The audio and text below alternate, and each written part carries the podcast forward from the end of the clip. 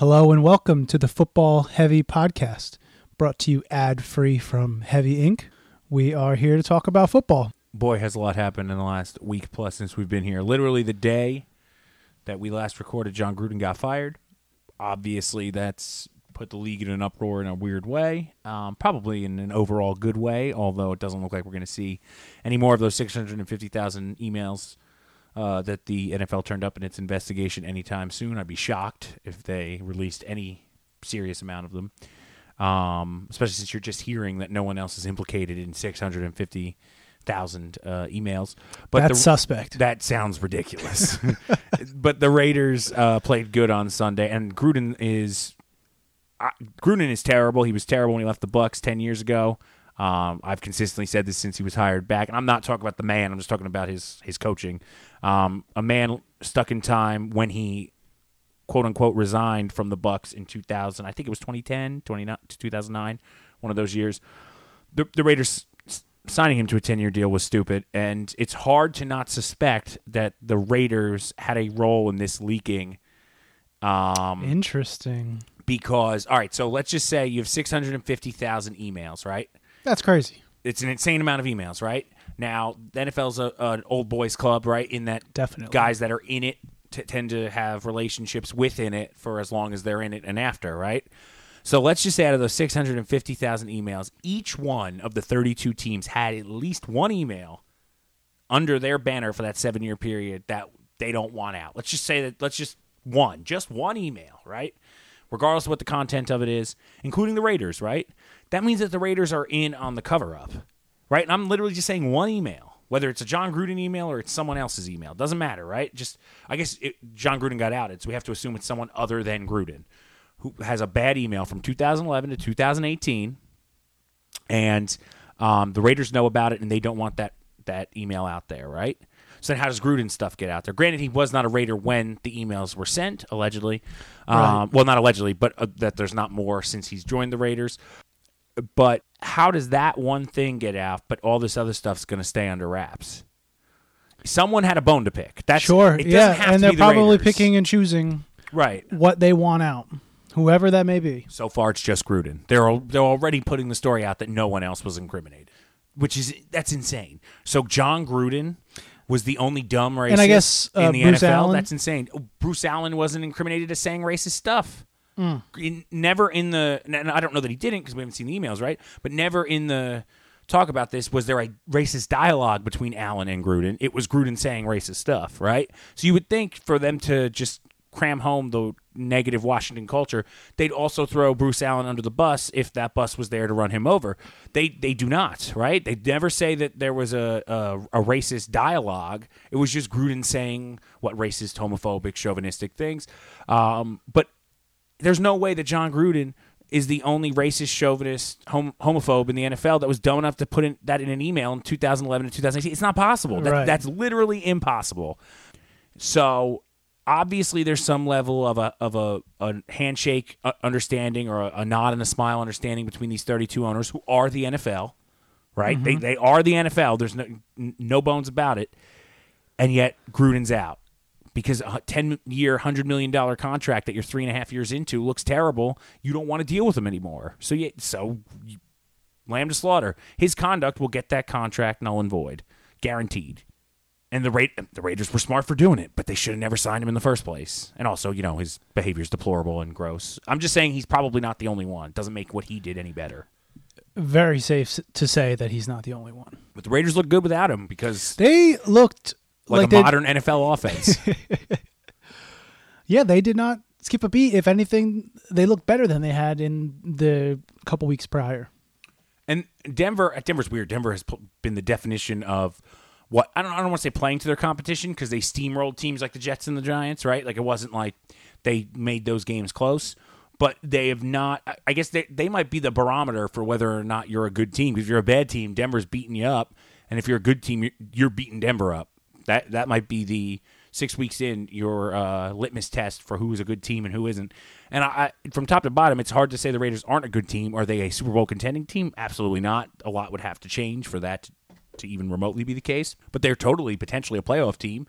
Um, and I think them losing Gruden, not that losing your head coach is ever ideal, and it's not something that you have to just overcome on top of your opponent and everything else that you have to do in the NFL.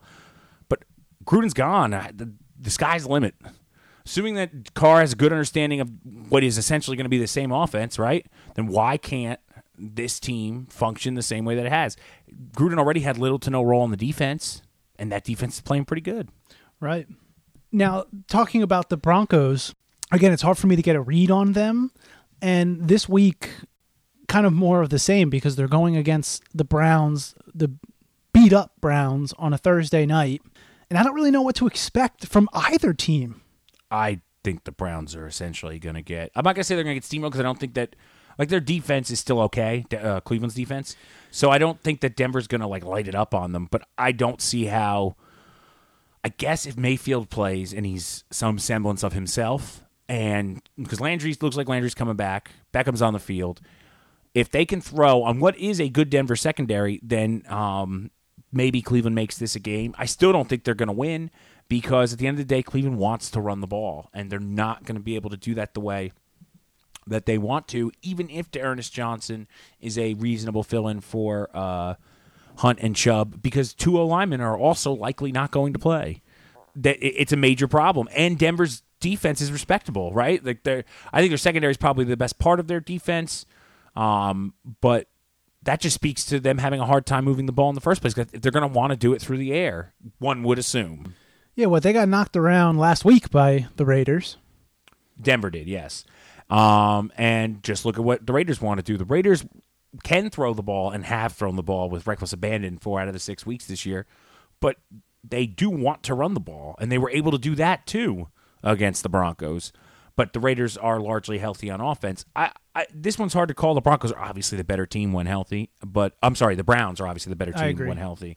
But the Broncos aren't a aren't a pushover. So if the Browns are going to play like a bad team, which they certainly did against Arizona, and granted they got popped in the mouth by Arizona early, Ooh. Denver's probably going to win this. You know, handily in a one possession game. That that would be my guess. If Mayfield comes out and looks like, you know, what he looks like a third of the time, which is big time, big game Mayfield, then you know maybe the Browns can squeak out a win. But okay, so I'm looking at the injury report, and it's half the damn team. Yeah, and it's all offense, almost all offense. And according to their site, Baker's out. Now out for the game or out for of practice today? Game status out. So then they've probably already ruled him out, which means you're getting the Case Keenum show with no running game. So if if if this was everyone's healthy and Case Keenum's just playing for Baker, I actually would still probably pick the Browns because you know they're going to lean hard on that run game, right. And give Case um, oh what God. good Chubb like, would have 25 carries. God, just uh, come back. Kareem Hunt would kick back, in Nick. another. He'd probably get 15 touches. I think there's a shady chance that Kareem's missing like five, six, seven, eight wow. weeks. Um, they're not saying that obviously. No, they're going to keep that close not, to the vest. But they're not t- saying it's only a few weeks. They just keep saying extended injury, right? And usually calf, right? No, Chubb is a calf. Uh, oh, Chubb. Uh, I'm sorry. Uh, Hunt. What does Hunt have? Does it say on that injury report? Because Chubb. So this is how untrustworthy. I don't even think he's listed on it. Hunt. It's pro- it's because he's on IR. Right. Okay. So, so they he- don't have to. They they don't have to give him any status. Let's see if I can get some info here on Hunt. And um, Chubb. This is why you can't trust NFL head coaches. Uh, Stefanski, um, longtime O coordinator. Actually, no, not longtime offensive assistant, and then first year coordinator. Now turned seemingly very good head coach. Um, he said last week when they ruled Chubb out on Friday that uh, there's no way this extends past one week. And here we here we are, and uh, Chubb is sitting. But if you're the Browns, um, and you know that Baker is not going to be out for weeks on weeks on weeks, and he's probably going to miss this week. It sounds like, and hopefully he'll be good to go next week.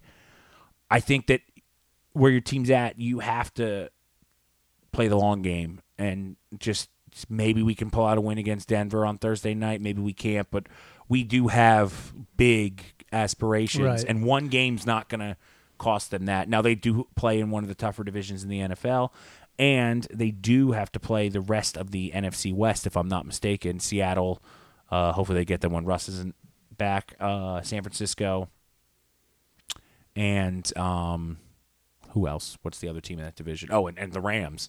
So um, there is the possibility, unless that's they might not have to play that whole division because there's you play one team from an NFC division, like the Giants Right. are only playing the Dolphins and the Eagles are only playing the Bills. Um, so now, no, the Eagles didn't play the Bills. The Eagles played the They play the Jets. they play the Jets. Oh wow, that's oh, good for them. That's what last place gets you. Yeah. the Jets, that's that's a nice treat. um they might not actually have to play. I'm trying to think now. What AFC Baker Manziel might light them up No, they no. no. Um late in the season. He's feeling himself. They got the offense going, and he throws all over that defense. No, looking ahead for the Browns, they've got the Steelers next week, Bengals the week after, Patriots, Lions, Ravens. Okay, so then they play the NFC North. Actually, they definitely play the NFC North. Um, which means it's uh they what? They still have to play the Packers. Um, the Lions should be a win. I believe they haven't played the Bears yet, and they have played the Vikings, right? They they beat the Vikings. They beat the Vikings. They've also got the Raiders late in December.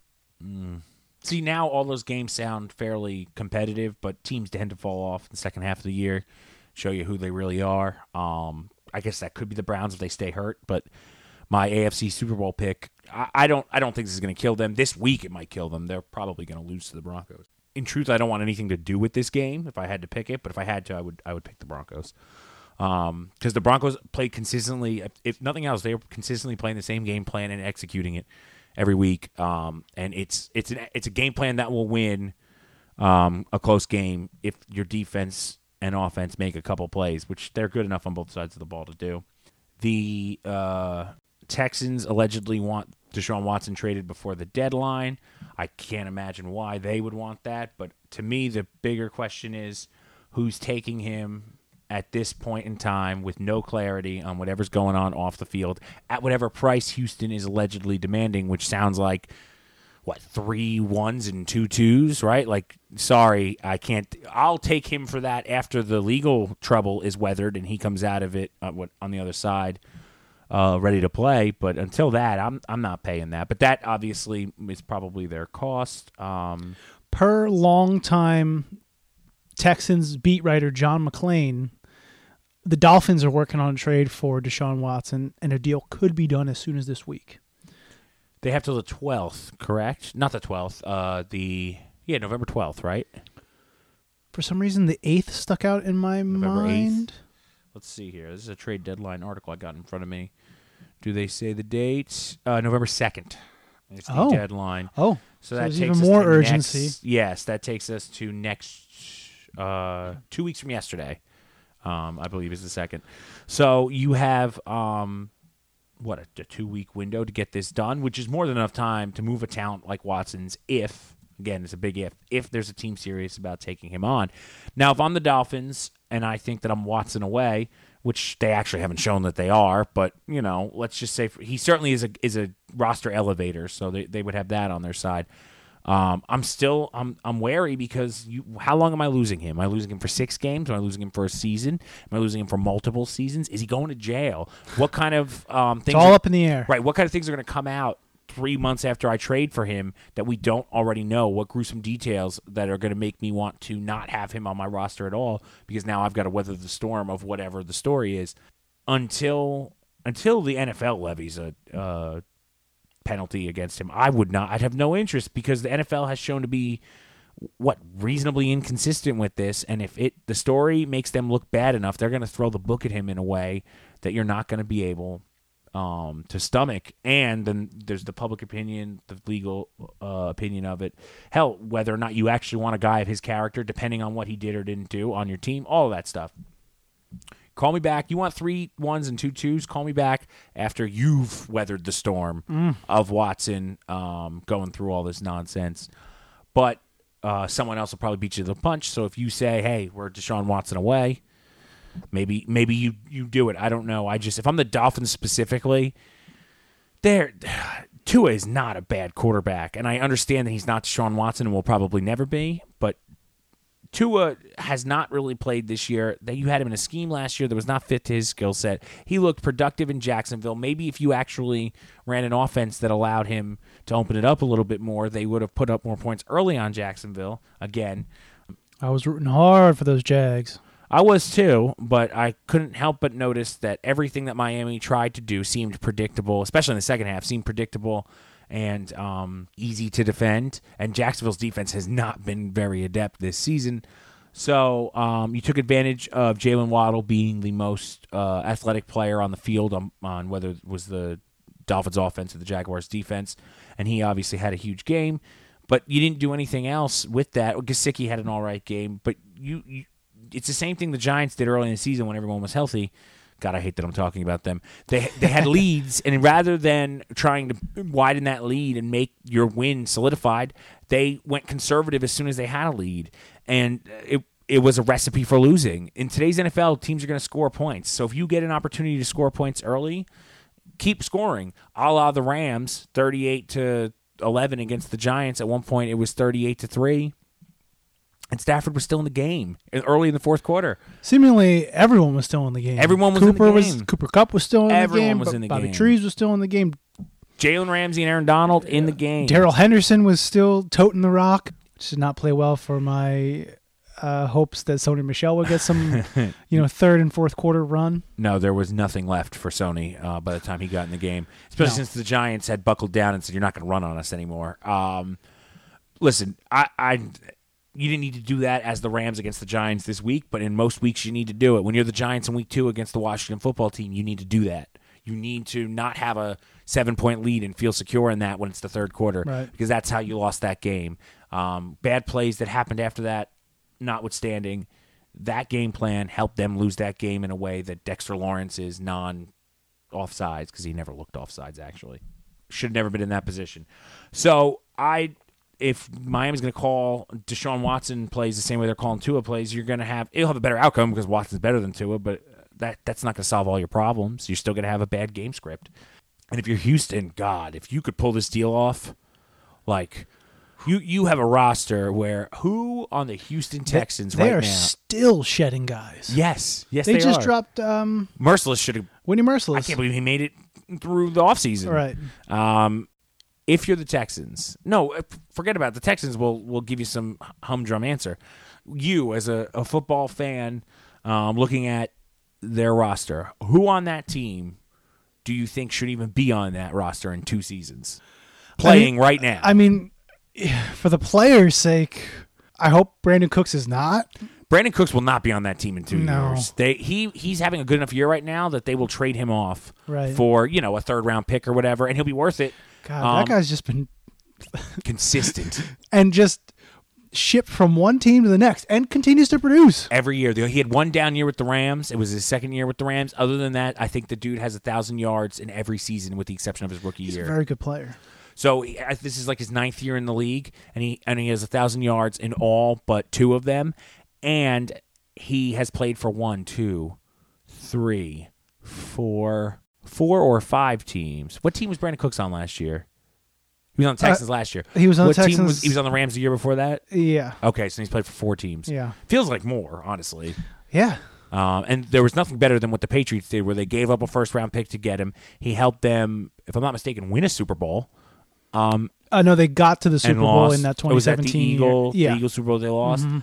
Okay. Uh, but then the next year they said, uh, well, we like him, Yeah. but uh, his value's never going to be higher. So give us a first round pick back, uh, Yeah. LA, and uh, So, yeah, we- we'll move on. like we had no idea what we were going to do with this first round pick. Anyway, we were hoping to trade it away. LA certainly said that. The problem, the problem was, I think the, the uh, Patriots turned that into N'Keal Harry, um, and that is Yeah. in no way, shape, or form been. It was either N'Keal Harry or Sony Michel, Mm. uh, neither of which has has done much for them. Yeah. So, um, I So they once again turned around to the Rams and said, "What do you, what do you give us for, Let me get a for third Sony and a fifth. Michel?" Yeah, let me get a third and fifth. Actually, I think it was a fourth. Whatever. Uh, the Rams do not care about draft picks. Um, it's it's still capital for them. Um, it has value, but they use it as value to pad their already uh, competitive roster, and no one can argue that it hasn't worked out for them since McVay's gotten there. So, um, if you're the Texans, if you can turn this into three and a three ones and two twos, my goodness, good on you. And again, in a regular market, Watson's worth it, right? Like I'm not I'm not saying you shouldn't make that trade if he had no off the field issues going on. If he was playing reasonably good ball on a bad Texans team right now, good God, make that trade. But um that's not what's happening. So you're paying No. premium to to weather that storm. It doesn't feel worth it. And you just don't know what's going to happen once he's on your roster. No, and, and uh, there's a criminal investigation that obviously we don't know anything about, but it's open. They could find anything from nothing to something so incriminating that he does jail time. It's not a preferable situation for an NFL team giving up their future for what they think is their future, but they have no idea if and when their future is actually going to begin. It's crazy to me. It doesn't make any sense. Um, and if you're Houston, uh, I don't know that I blame them for not taking less than they want. They just have to reasonably um, be willing to wait for Watson's situation to clear up, unless they don't, unless Miami makes uh, a fool out of my words, or any other team and comes along and says, no, no, no, we want this guy that bad. And hey, uh, I hope it works out. I mean, Watson is a hell of a, a talent. Hopefully, he's not um, the out and out villain that he certainly appears to be. Now, according to Cody Davis, a reporter for ESPN 97.5 in Houston, he's saying that Washington could be part of a three team trade involving Tua. So what? Like Washington kicks in a one, so that Miami doesn't have to. So like That could be the two case. two aheads there. Maybe that Washington kicks in a one and a two. Miami sends them a three, and then uh, Houston gets Washington's one and two, and Miami's one this year, one next year, two this year, or two next year, whatever. Well, yeah, see, that's where it gets complicated too because Miami got picks for the trade with San Francisco pre draft. And then they also gave up picks, future picks, a future first to the Eagles. Oh, does Miami when have they, two first round picks heading into this draft? I'm not even They sure. gave up one to the Eagles. I believe they do. They have San Fran's. Okay. No, they don't. They have two next year because they There you gave go. up. So yeah, so maybe yeah, they they trade Tua to Washington for Washington's 2022 first and maybe something else and they package that with their future firsts going into 2022-2023 as part of a deal to land Deshaun Watson. So if they have a lot of moving parts this here. is very weird. So they have one first round pick this year. Uh, Miami does. Then they have two next year, right? So presumably you're giving up one this year, one next year. You keep one for next year, which is obviously you know at least you're getting one, right? And I, you Mm-hmm. have to assume it's going to be San Francisco's that they keep because Houston's going to want the. They might be giving that up. One. What all three? But then what's Washington getting involved for? Second round. Washington pays up two second round picks for Tua. Listen, if, if you're Washington and you're going to pay two second round picks for Tua Tagovailoa, like I'm I'm doing that all day. Washington football team, Sure. I would be in that deal like gangbusters. Um, and if I could somehow squeeze a fourth round pick as compensation from Miami for kicking in two twos, my goodness, now I'm really stealing. Or a third round pick, whatever. Um, I if that's the deal that Washington's making, they are finally being managed by someone who knows what the hell they're doing because that is a slam dunk deal. Because there is nothing. Here's the problem with the quarterback market. There's nothing apparently wrong with Tua, right? You like his game or you don't. Um, I'll hear both arguments, but if you like his game, then then the things that you like are all the things that he's showing in brief snippets that need to be properly developed at the NFL level. There is nothing until the Eagles fabricate a quarterback for this upcoming draft season. There is nothing that says top 10, top 15 pick in uh, the 2022 NFL draft at the quarterback level. Now, will teams fabricate a couple quarterbacks? Probably if they're say if they're desperate. Naturally, I mean the. Texans have the second overall pick, so um, they'll likely I don't use that for a quarterback, It's right? the same problem that the Eagles have. And the Eagles have way more talent and just, it's just things to build around than the Texans do. But it's the same problem with the Eagles. Why would you? Why would the first thing that you do is get a quarterback? At least have a functional team around that guy.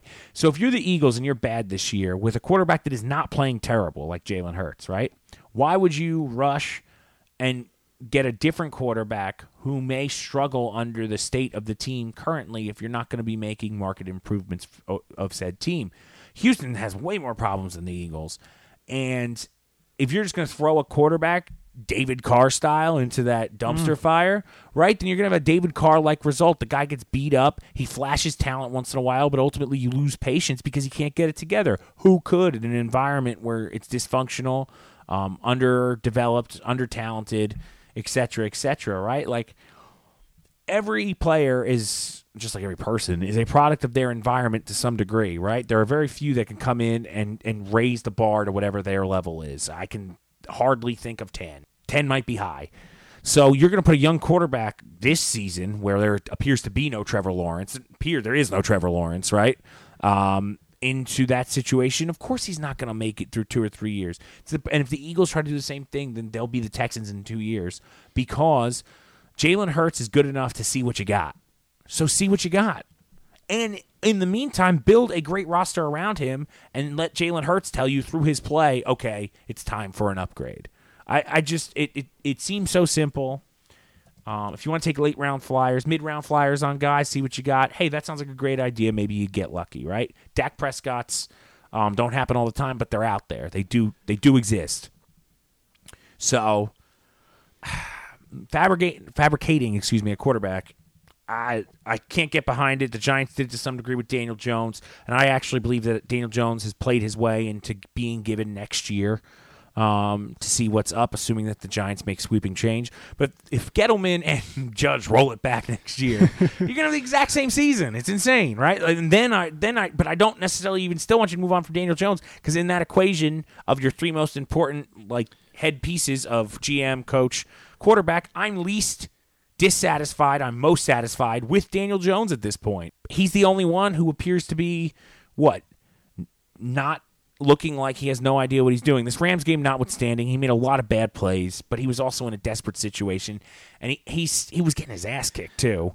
And there's good reason to believe that he probably should not have played. I I mean, he passed their protocols, so I guess you can't say that you know like scientifically, but yeah, I lean towards the same. Um, and I thought it was.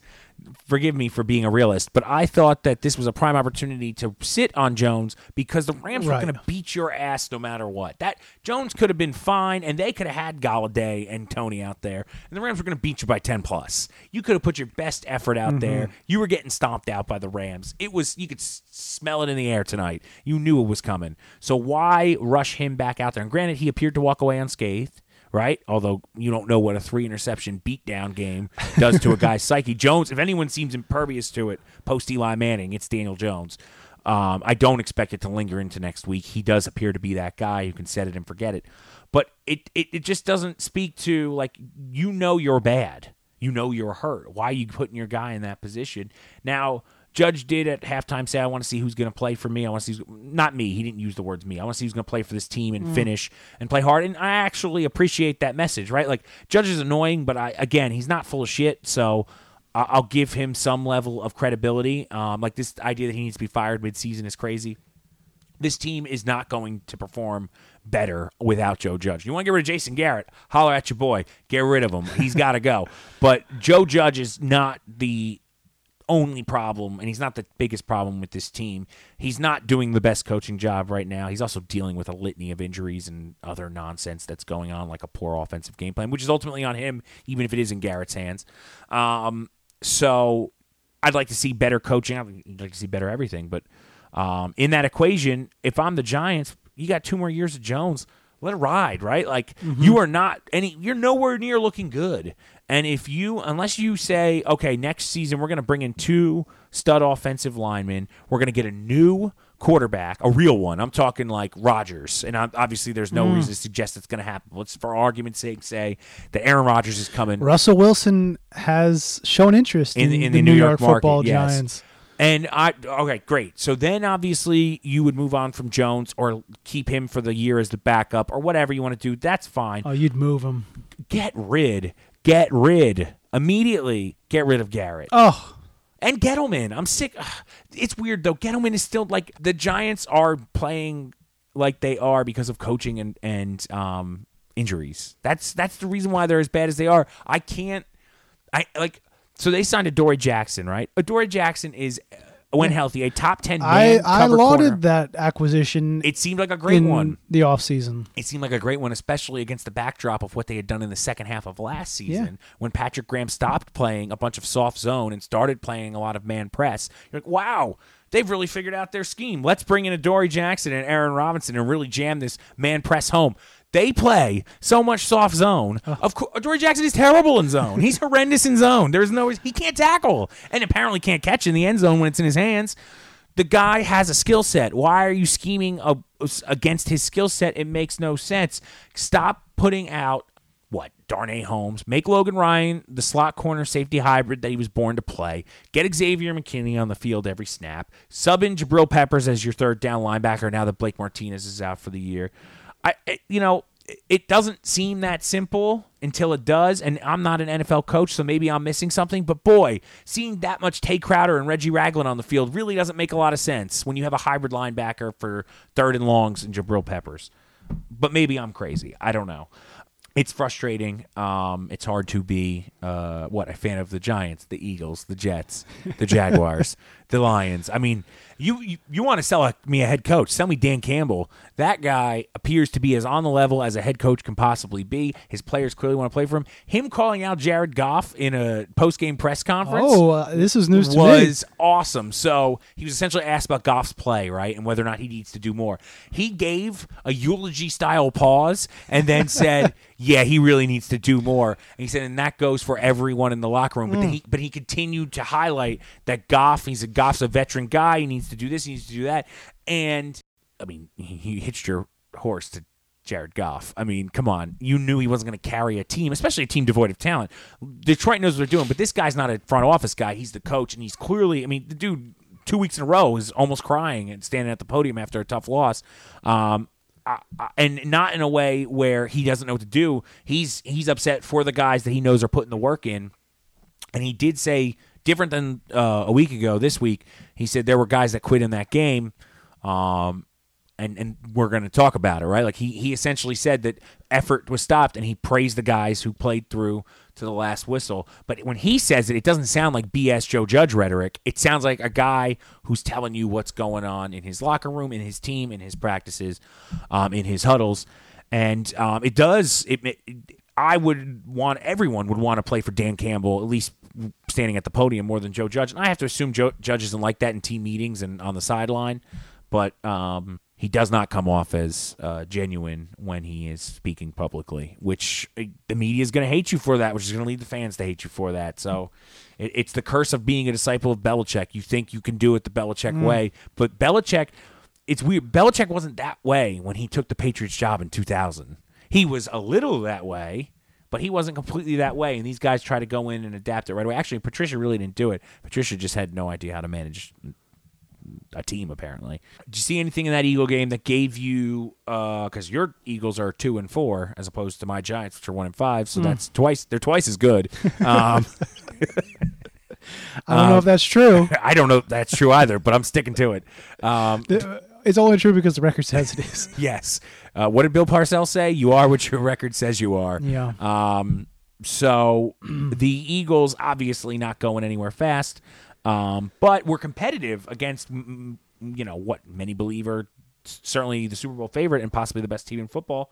Um, did they ever have a real chance to No. win that No, game? no. Definitely not.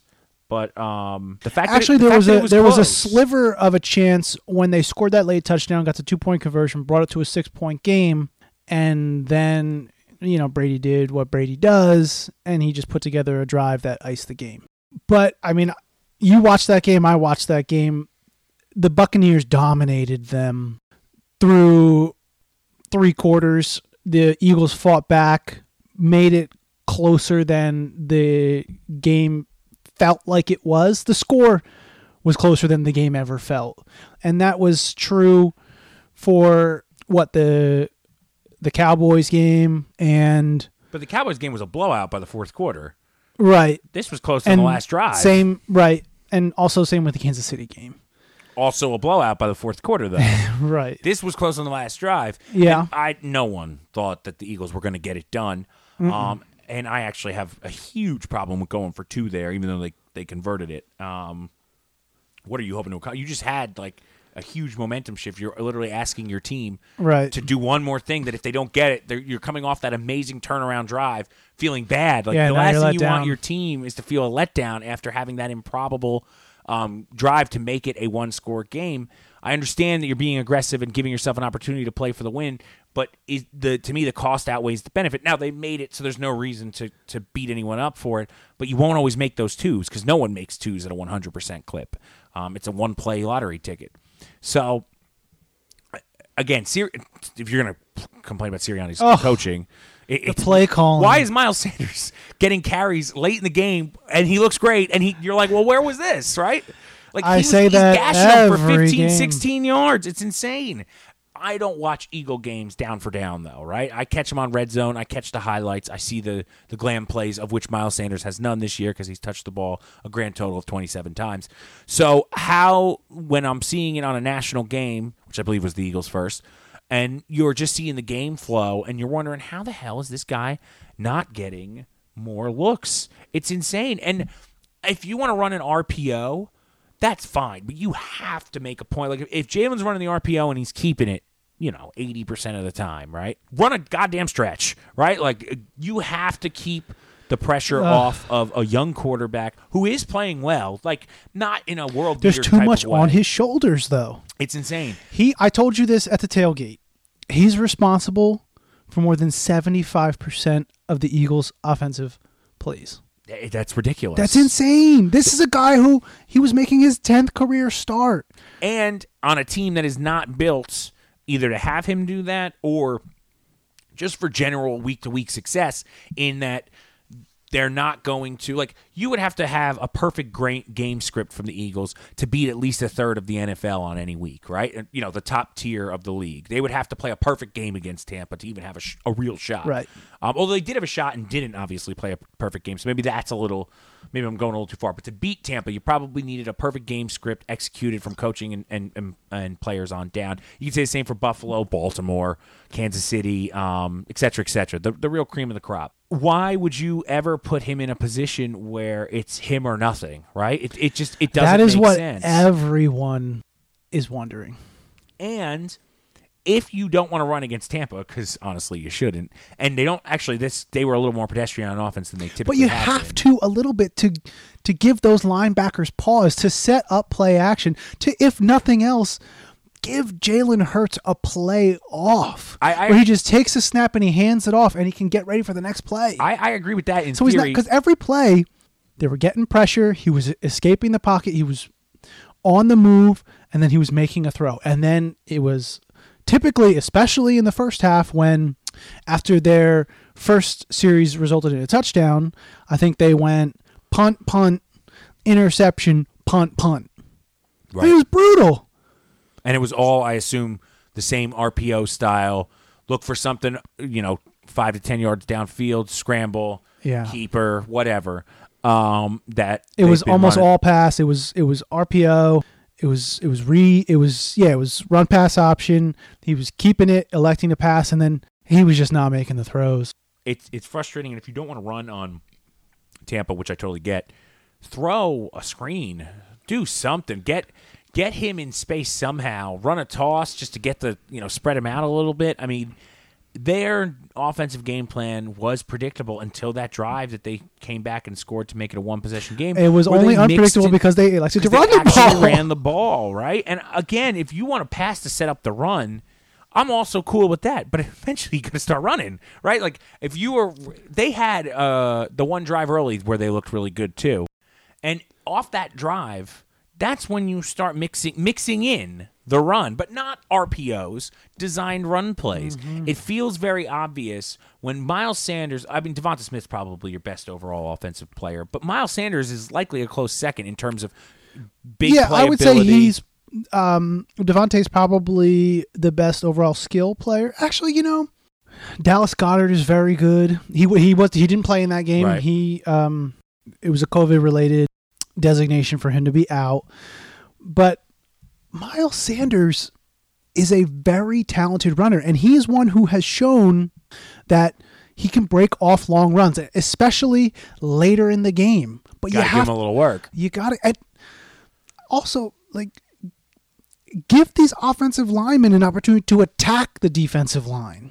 Now, I wouldn't advise that against the Buccaneers defense, Right. right? Like Vita Vea is a tough man to move off the spot. Especially when, you know, he's he's playing over Jason Kelce His and he, motor is insane for his size. yeah. And then you got Ndamukong Suh and you got Shaq Barrett and you got a little JPP. I mean, Joe these Tryon's playing good ball as a rookie. Yeah. Devin White and uh, Lavonte Davids. I mean, and they're good in coverage. It, it's obviously it's, their front seven's as good as any in the NFL. It wasn't a great matchup for the Eagles, but you'd still like to see them try yes. try to get make a point. We're getting Sanders touches, even if and even if you have to go away from it late in the first half because it's just not working. At least you you put it out there, right? And then you can mix it in later and have some respectability with it. Um, you just pulled up this stat about Hurts's first ten starts in comparison to Allen and Jackson, and this is an interesting comparison because in the world's best cases for Jalen Hurts, I think some weird hybrid of Allen and Jackson is his ceiling not with Nick Sirianni calling plays like he is. But um, he's never going to run like Jackson runs, not quite Right. anyway. And he's never going to have the arm talent that Allen has. But Agreed. if he had some weird hybrid career of these two, probably at a notch level, I mean, you're probably talking about two of the top five. I don't even know if it's probable at this point. Two of the bona fide top five quarterbacks in the NFL right now. If Hurts was playing a tier below them, you'd have a you'd have a five to ten year starter on your hands, whether you're the Eagles or whatever team they give up on him for to trade uh, ill advised for Deshaun Watson or or draft Spencer Rattler second overall. So uh, the stats there are interesting. I think the bigger comparison that it, you can't ignore is what Josh Allen did in his first 10 games in comparison to what Hurts or any literally any highly drafted quarterback does or any quarterback period does in their first 10 games.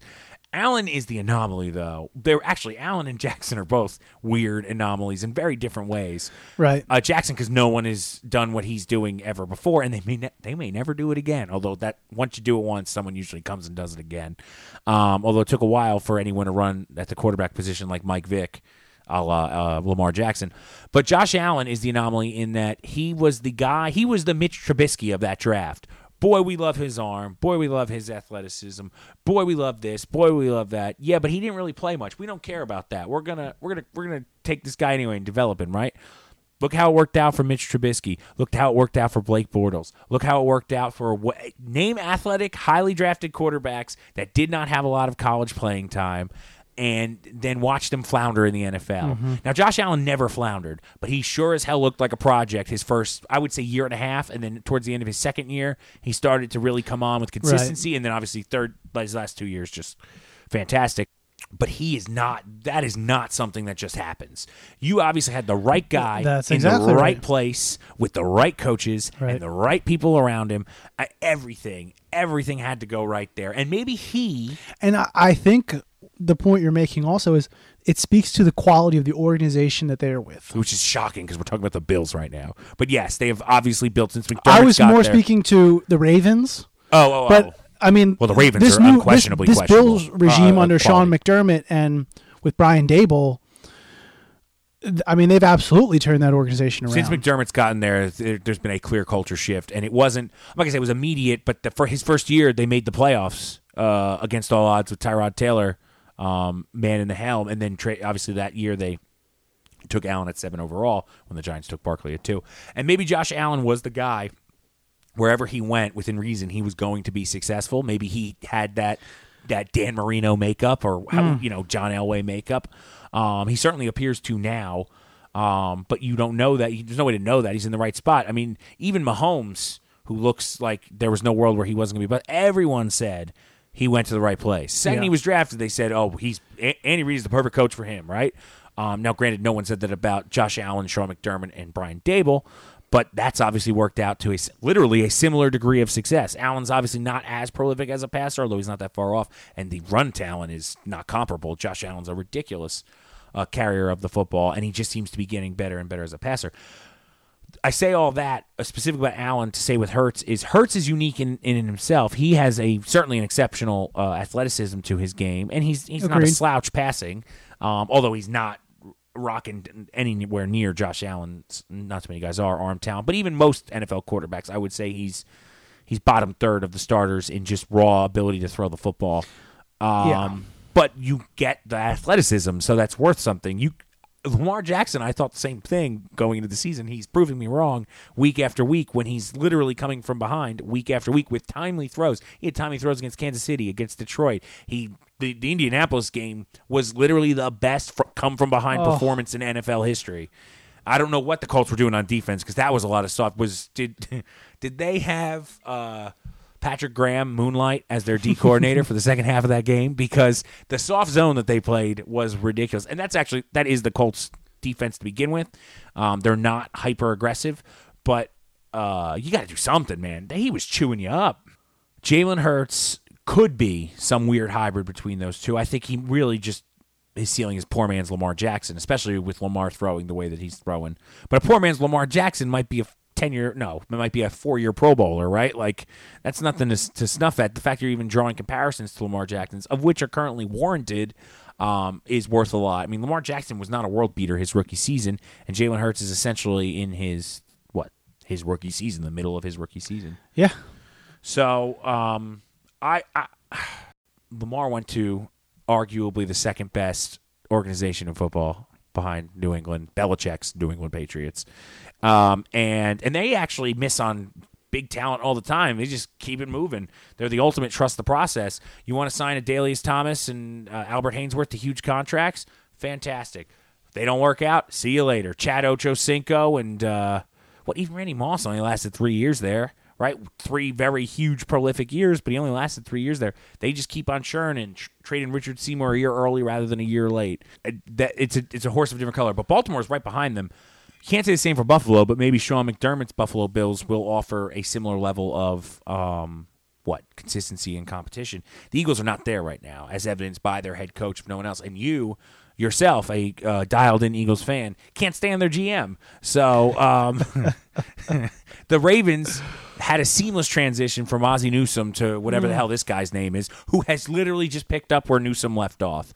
Um, He probably worked under him for years. like a decade and a half. There you go. Um, and Newsome, and I think Ozzie Newsome is still like an assistant under them. I believe he does have a, a title or, with the uh, or rather, not, uh, like a consultant. Um, he also, it's completely worth noting, when he retired from the Cleveland Browns and Belichick was the coach there, immediately got a scouting job with them and learned how to do it the Belichick way, the Belichick Saban way, to literally turn the Cleveland Browns turned Baltimore Ravens into a powerhouse defense and team within three years of existence. I know they were the Browns; they took those players with them, but yeah, and his first uh, draft, he took Jonathan Ogden at like fourth overall and Ray Lewis at twenty something, uh, and they played for the next fifteen years as the two best players at their positions, almost undisputed. So uh, that level of consistency is hard to find. Uh, the Eagles don't have that. And how long's how how long has Howie been GM? I want to say since 2011. That's a long time. It and, is. and there's a Super Bowl win in there, which I mean the Ravens There only, is. Ravens only have two, right? And and double the time, right? More than double the time of the Newsome, whatever the hell the new guy's name is. So, but the consistency obviously not Right. there. With the Eagles, they they the Jalen Reagor and the JJ Arcega-Whitesides, those are picks that the Patriots, the Ravens, and I guess today's Bills never make. I mean, the Bills literally drafted uh, Gregory Rousseau to be a spot, uh, what third or fourth pass rusher in an already stacked rotation, knowing that that rotation was getting old and that this guy, what was uh, uh, Rousseau's uh, knock? He's not NFL ready. Great. Let's have him play third or fourth fiddle behind a position that we already have strength, but we know we're going to need a little juice to. That's how you build a good team. That's what the Giants did with Jason Pierre-Paul. Tuck and Umenyiora are getting a little long in the tooth. Here's this physical freak who can play limited snaps until he's ready to go. Um, and the player matters. Jason Pierre-Paul has obviously uh, been a consistent professional throughout his NFL career with the Giants and um, now with Tampa. Even before Tampa got Brady, he was productive for them. So uh, they got the player right, but that comes from good scouting. Uh, Lord knows what happens in the last three or four years of Jerry Reese's tenure with the Giants. Uh, not the point of this conversation. The Eagles do not appear to have that level of consistency uh, oozing out of their pores the way that Baltimore, Pittsburgh, New England do. That's exactly right. And I think it's also worth noting that this is now what the third or fourth head coach under Howie Roseman or This with is the third because 2011 was the same year that Chip came to town. No, Correct? no, Chip Kelly came in 2013. So there was Andy, there was Chip. Andy made it through was- 2012. Yeah. Oh. That was his uh that was the last year. He had a disappointing year before. They gave him one more year and then they cut him loose.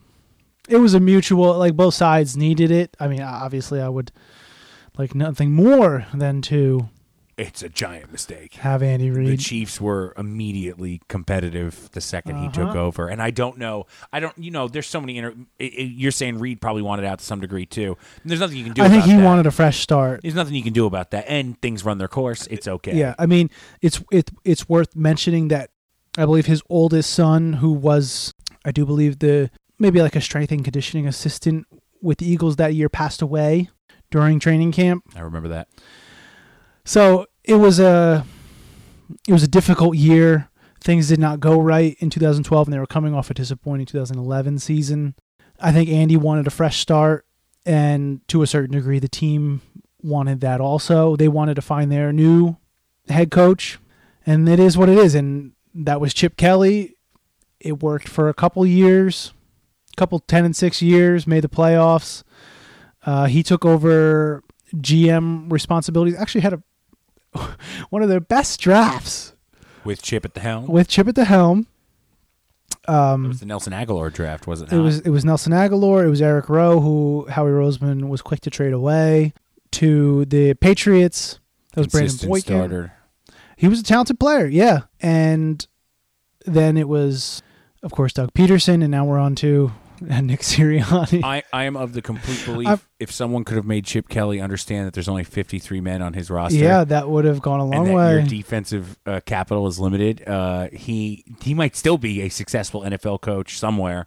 Um, I mean, he went to that 49ers team for one year. yeah, he was one and done there. That was on purpose. That was by design. Like they gave him the opportunity of, hey, if you can turn this dumpster fire around um, and make it worth something, you get to keep your job. But uh, you're probably not going to do that. So see you later. It could be the exact situation that Sirianni or Dave Culley or Dan Campbell. Dan Campbell feels like a long term hire just by the I way he's think so. carrying himself.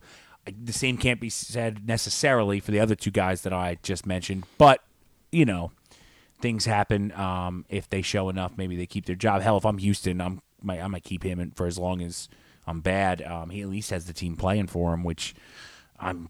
It's not going to last into November, but uh, the fact that they're still competitive right now is is worth something. I mean, they're about to get steamrolled by the Cardinals. That's literally who they play this week. The Cardinals. Yeah, I was looking at their schedule. It is not pretty. And I mean, they just got steamrolled by the Colts. The Colts are a solid team. They're nothing special, but the Colts are a solid team. But you would like to see in a division game a little bit of competition, a little bit of uh, fight. Uh, I expect them to also have it put to them by the Titans whenever they play, um, which I don't think they've played once yet. Jacksonville lost to them, and by the time they meet again, they might be one in 13, one in 14. I think Jacksonville's going to exact a little vengeance um, on Houston. Houston probably won't win a, another game this year. They could get lucky against some team who under uh, performs that week, but I mean they got their one win, so they're not going to go down as historically bad. Good on them for doing that. No one likes to see an 0 13 team struggling. It is interesting to note that uh, Tyrod Taylor will be back sooner rather than later. But I don't think Davis Mills has been the problem. I mean, uh, Taylor's an upgrade. I'm not saying that Taylor's not an upgrade, but he had a huge game against New England. He played well. Uh, He did. he, he had a huge game against New England. Yeah, He- he I played- was completely shocked by that. it wasn't it didn't make a lot of sense um, he he played well in the carolina game enough to keep them in it he got steamrolled by buffalo but buffalo was a buzzsaw what up until this past week and they played tennessee tight. I mean tennessee's always going to be jekyll and hyde as long as vrabel's there with the current construct of the roster. They're going to show up some weeks and probably be unbeatable. Damn near no one would beat them that one week. Then the next week they're going to come out and lay a stinker and lose to the jets. So um if Tennessee uh, goes down to Houston on a week where they're willing to lose to the Jets, maybe Houston squeezes out a second win there. But in general, um, you know, you've got a, a castaway team. I mean, God, the, the old names on Houston, and I don't even talk about like obviously Mark Ingram's very successful running back in this league. David Johnson was successful for a few years. Those are big name guys that have gone to Houston to extend their career. There's guys that keep popping up, like Chris Moore, um, who had the big game against New England. That guy was a fourth or fifth receiver on Seattle right towards the end of their their dominant years, and you were like, "All right, this is this is the next guy up. This is the next Doug Baldwin, right?" And he wasn't obviously, but now he's still kicking around an NFL roster. Um, it just happens to be the sub NFL in Houston uh, for the next couple of years, and he won't be on that team. Talk about guys that won't be there in two years. Every na- player I just named is not going to be on that team in two years. I don't know of any player. I'm sure there's mid mid round picks from this year and last year who will do enough to stay on the team. I don't know of any player that I know on the Houston Texans right now that I expect to be on that roster in two years. Don't know him. Maybe the uh, wide receiver they took in the third round, Nico Collins. I could see him turning into a respectable NFL wide Nico receiver. Nico Collins, that um, Laremy Tunsil. Tunsil's getting traded at some point or cut because his contract's huge. If they can't trade him, they will cut him. They would have to become competitive. I, I don't see Tunsil making it past this offseason. And if they could make a deadline deal for him where they pay some of his money, they're going to go for that too. They could get a second round pick for Laremy Tunsil right now. Eh, third. He's banged up. Yeah. He is a good tackle. He's just, you know, an O line is a sum of its whole parts. And you can't have Tunsil and four garbage men out there and expect it to um, to be a um, successful venture every week, every down, every drive consistently. Um, I just saw stats for Case Keenum, who is officially starting for the Browns. You were correct. Um, and he is, uh, God, they are going to get steamrolled by Denver, which is crazy. He has a career losing record, but his passing um, numbers are respectable. He obviously had that gift year where he took Minnesota all the way to the NFC Championship game to lose to your birds. Um, but I actually, going into that game, thought the Vikings were going to win because I thought top to bottom their roster was better. And I was giving them a fair shot to potentially win that Super Bowl. I was just wrong about which backup quarterback was going to get it done. It was it was Big Dick Nick, not uh, not consistent case. Um, Case Keenum's no slouch though. I, I I think if they had more going on around him, he may um he may have had a real shot. Well, maybe he does have a shot to win this game. I'm gonna go out on a limb here. Odell Beckham has a monster game. I'm, I'm just I'm just feeling it in the water. Odell Beckham is gonna have a monster. Game. It would game. make a ton of sense for them to feed him.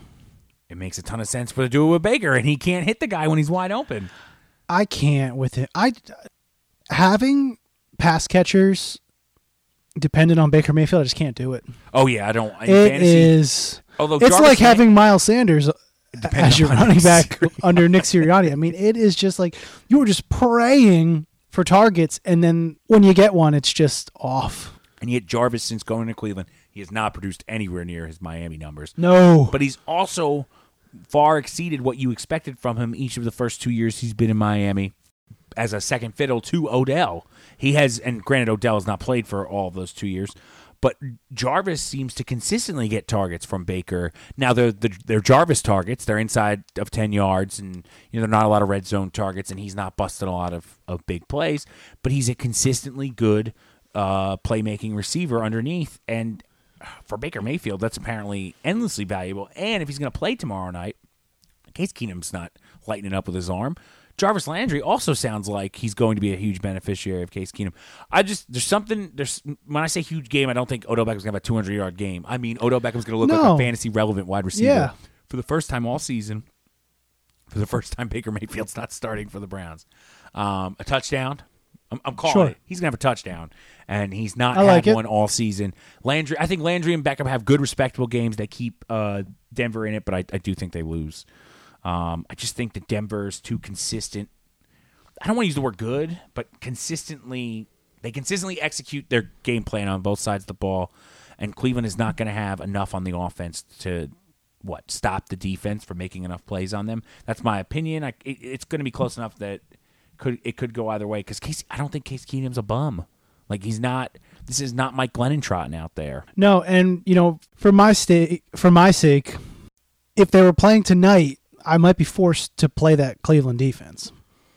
The Cleveland defense. Mhm. That's interesting. Don't feel confident in it whatsoever. I'm feeling incredibly confident about the Denver defense that I'll be playing. Um, but I actually held them hoping that the Raiders would have a letdown last week with the Gruden nonsense. yeah. The exact opposite happened, and uh, Denver got steamrolled. Yeah. But it's a Thursday night. Thursday night, typically defenses show up. Although that is in changing in the last couple of years. It's in Um, Cleveland, but does that matter? Cleveland's Cleveland is rough right now. Bridgewater's got he got banged up a little bit. He's got a he took a he's got a foot injury. Uh, Noah Fant Well, coming God, in banged Drew up. I'd rather have Case Keenum than Drew Lock. Oh yeah, I, I would if if Drew Lock were playing, I would I would start the Cleveland defense with confidence. He's definitely going to give you a pick or two.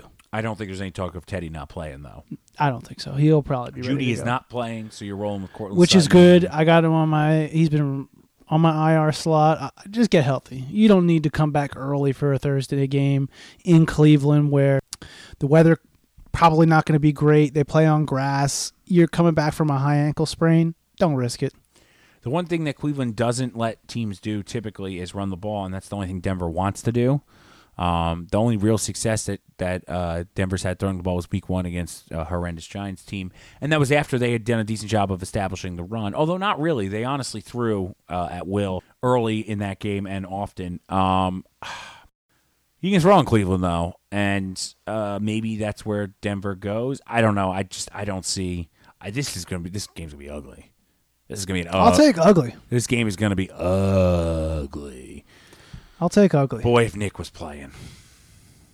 I, I you know, I, I could have used the benefit of them just taking time off the clock, long drives, them just battering them in the trenches. Chubb, I, I, Chubb Club could have rocked it hard on Thursday night, but uh, it's not happening. He's obviously been declared out as well.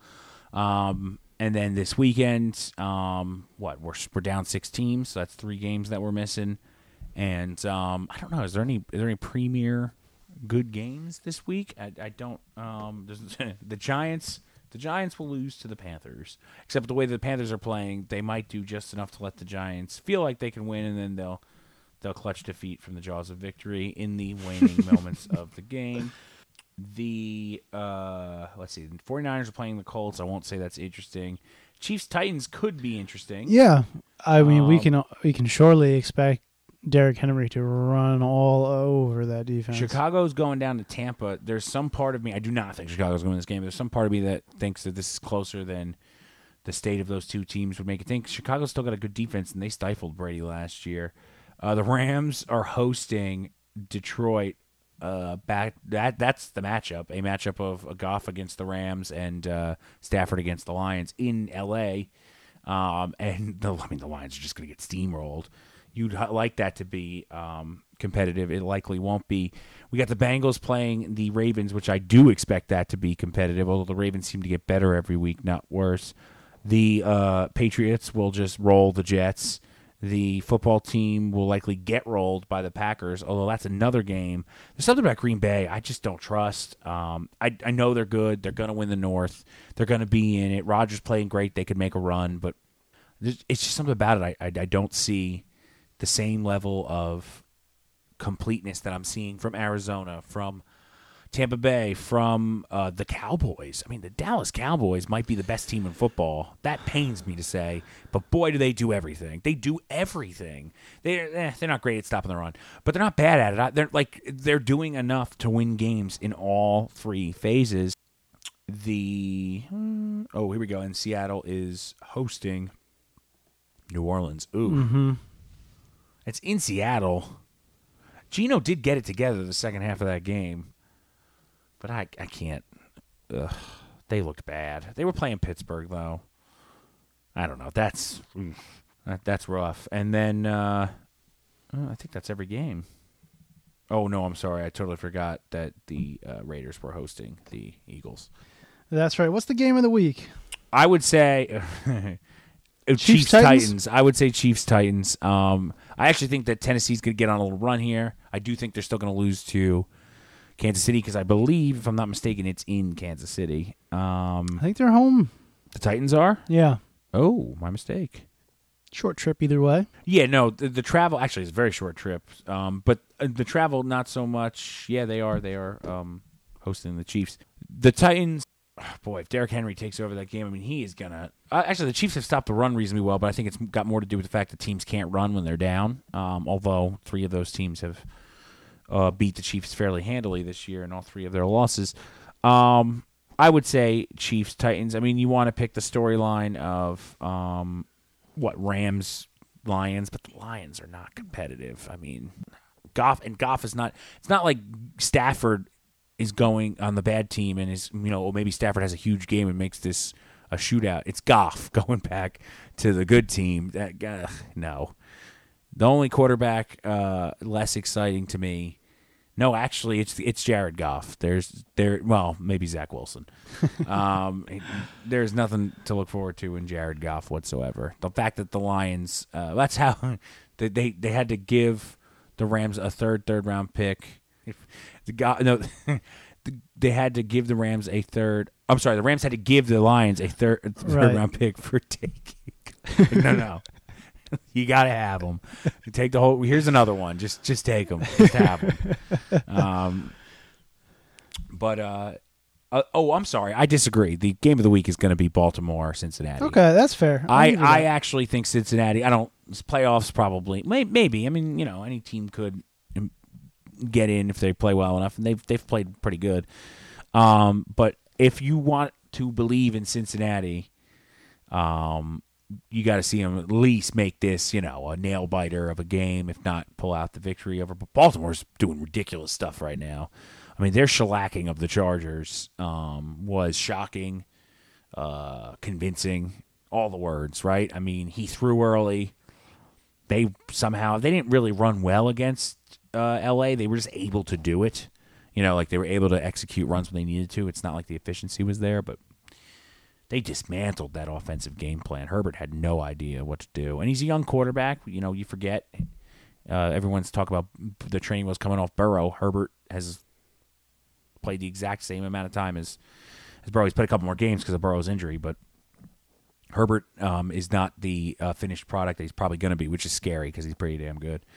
Um, and then, of course, I'm looking forward to a Giants loss uh, and a Bears loss, so that the Giants come two top ten picks and uh, hopefully not not turn them, not fabricate them into a quarterback coming out in this. draft. Imagine that the Eagles and the Giants holding five of the ten top ten picks in the first round. That I, I actually think Indy's going to be too good to have a top ten pick for them, um, just because they're in a bad division and they're they're a competitive team.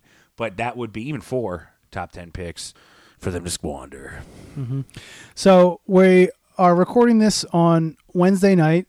Uh, it's just about eight o'clock. Tip off is moments away. So I will close with this: T's and P's, thoughts and prayers for uh, two different players. Uh, we'll start with Caleb Farley, corner for the Titans, who was a first round pick, highly lauded corner, come out of Virginia Tech with an injury history, making his first career start against the Bills, tore his ACL. Devastating. Devastating for the player, devastating for the team. Uh, just disappointing to see. The other would be going back to those uh, Baltimore Ravens. Ronnie Stanley uh, will undergo season ending surgery on his ankle. Again? Tough to see. That's terrible. That's unfortunate. Um, shoot, they they kicked him over to left tackle and they moved on from Orlando Brown. from Orlando Brown uh, to make him their starting left tackle. Unfortunate to see. Certainly going to be missed. Both players will be, and you know we wish them a quick and speedy recovery. Yeah, it's definitely going to uh, affect them dramatically. I did not know about the Stanley injury at all. I didn't even know that he walked out of that game uh, hurt in any way. Um, Those ankle injuries are tough, man, and they're tough to come back from, and they're easy to, um, you know, have like a regression from, and it's easy Right, to right, right. re-injure them, and that's why, you know, th- this plagued Lane Johnson for years, and I mean, it's not great when he says, you know, my ankle collapsed. Oh, oh, oh, God. yeah, so um, you know, you, uh, wish him the best. But is there anything you want to close with? Um, no, I am uh unfortunately finding my way out of this season already. The Giants have, have sapped me of all my ability to care. It's it's not that they're bad. It's a little bit that they're bad. It's a lot of bit that they're bad. But it's it's that you know, the definition of insanity is doing the same thing and expecting a different result. Um, they We're can- talking to you, Nick. Yeah, him too. They um they continue to to trot out the same uh philosophy, bring in the same type of personnel people. I mean, Dave Gettleman seems as dated as John Gruden. Um with apparently none of the negative personality traits, thank goodness. Um, Well, they haven't released all the emails yeah, they yet. haven't released all the emails yet. That's true. Um, and uh, Joe Judge seems to be walking a line in that direction. I'm not as dissatisfied as Judge as apparently the field is. Um, I can't say I'm happy with them, but you know they're a one in five team. You're not going to have a lot to be happy with. I will shine a little shade in the direction of Leonard Williams, not for feeling the way that he feels, but for just being as tone deaf as it can possibly be. He complained uh, after Sunday's loss that he was getting booed. Not he specifically, that the team was getting booed. Um, and he acknowledged that the fans have a right to do it. He wasn't being uh, aggressive or shitty about it. He just he said, you know, I don't like it. Uh, we don't boo. What did he say? We don't boo salesmen when when they're bad at their job. It's like, dude, like that is that's not irrelevant. You got to take this on the chin, right? Like, if you win a game, if you win a game, you will be cheered, right? Even at the end of the season, when we'd prefer you to lose for the draft pick, if you go into MetLife Stadium and win a game, you will be cheered. This is true. So, I, I it's it's pretty hard. It's pretty hard to not just give a little head shake to that. Doesn't make him a bad guy. I actually like Leonard Williams a lot. He's underperformed like most of this defense has because they were supposed to be shut down. But um, yes, that uh, the Giants uh, just seemingly more tone deaf by the week. Um, so you know, I will close with this. Going back to um, T's and P's that left someone out. Your boy, Dawson's Creek, Dawson Dawson Knox, with that hand fracture. Thoughts and prayers. He will be missed. he will not be out long, allegedly. I hope that's true. He said, "Be back soon." He actually threw that two point conversion with the hand fractured. Which is incredible. Could I see him missing a couple weeks? Absolutely. Oh, yeah. seems logical. Um, I would, yeah. If he's playing in week nine because they're on a bye. Um, if he, or sorry, week eight. If he's playing, hell, if he's playing in week nine, I'll probably be surprised. But I actually, That would be I don't shocking. think it's going to extend much past that, based on what everyone is saying. The coach, the player himself. Um, you know they're not going to actually address it for real I until was gonna say, you know, you can't over trust these coaches. well, uh, Kevin Stefanski said that there's no way this extends past last week for Nick Chubb, and here he is out already. So yes, coaches are categorical liars. Um, but in in all seriousness, I think that he will return. I would by December. I think he'll be back and not limited, assuming nothing else. Okay, that's- happens. that seems Um, fair. And I think he'll return well before December in general. I just don't, you know, limited snaps. They're not targeting him. He's out Yeah. there. It's hard to say that Dawson Knox is going to be a decoy in the Bills' offense. so I don't actually expect that to ever be the case because they'll just not throw to him. You know, it's not a it's not an issue. Um, they've had no problem not throwing to Stefon Diggs all year, and they're still lighting it up. Mm-hmm. Um, obviously, Stefon ate a little bit on. Uh, That was nice to see. I've been waiting Monday. for it. but the next week it's going to be Gabriel Davis or uh, Emmanuel Sanders, right? Like they have no need, no need. And actually, the same is true in Arizona. I mean, DeAndre Hopkins has yet to have a double-digit target game. He led the NFL with 160 targets last year. So um, he uh, he's been productive. D Hop has been incredibly productive, just like Diggs has, and D Hop's been a little more productive than Diggs has, but the volume is not there because it doesn't need to be. You want to bracket Hopkins? Fantastic. Here's Christian Kirk. You want to bracket Diggs? Fantastic. Here's Cole Beasley, right? And uh, Well, And here's Zach Ertz getting open in the shallow zone. Here's Dawson Knox uh, running up a seam, un- uncovered by all of Kansas City's defense. Good teams uh, find ways to have good players. Uh, the Giants and Eagles are not suffering from uh, any such similar symptom. So, for Anthony, I'm Matt. This has been the Football Heavy Podcast. Please rate, review, and subscribe uh, in your local app store. Stay heavy.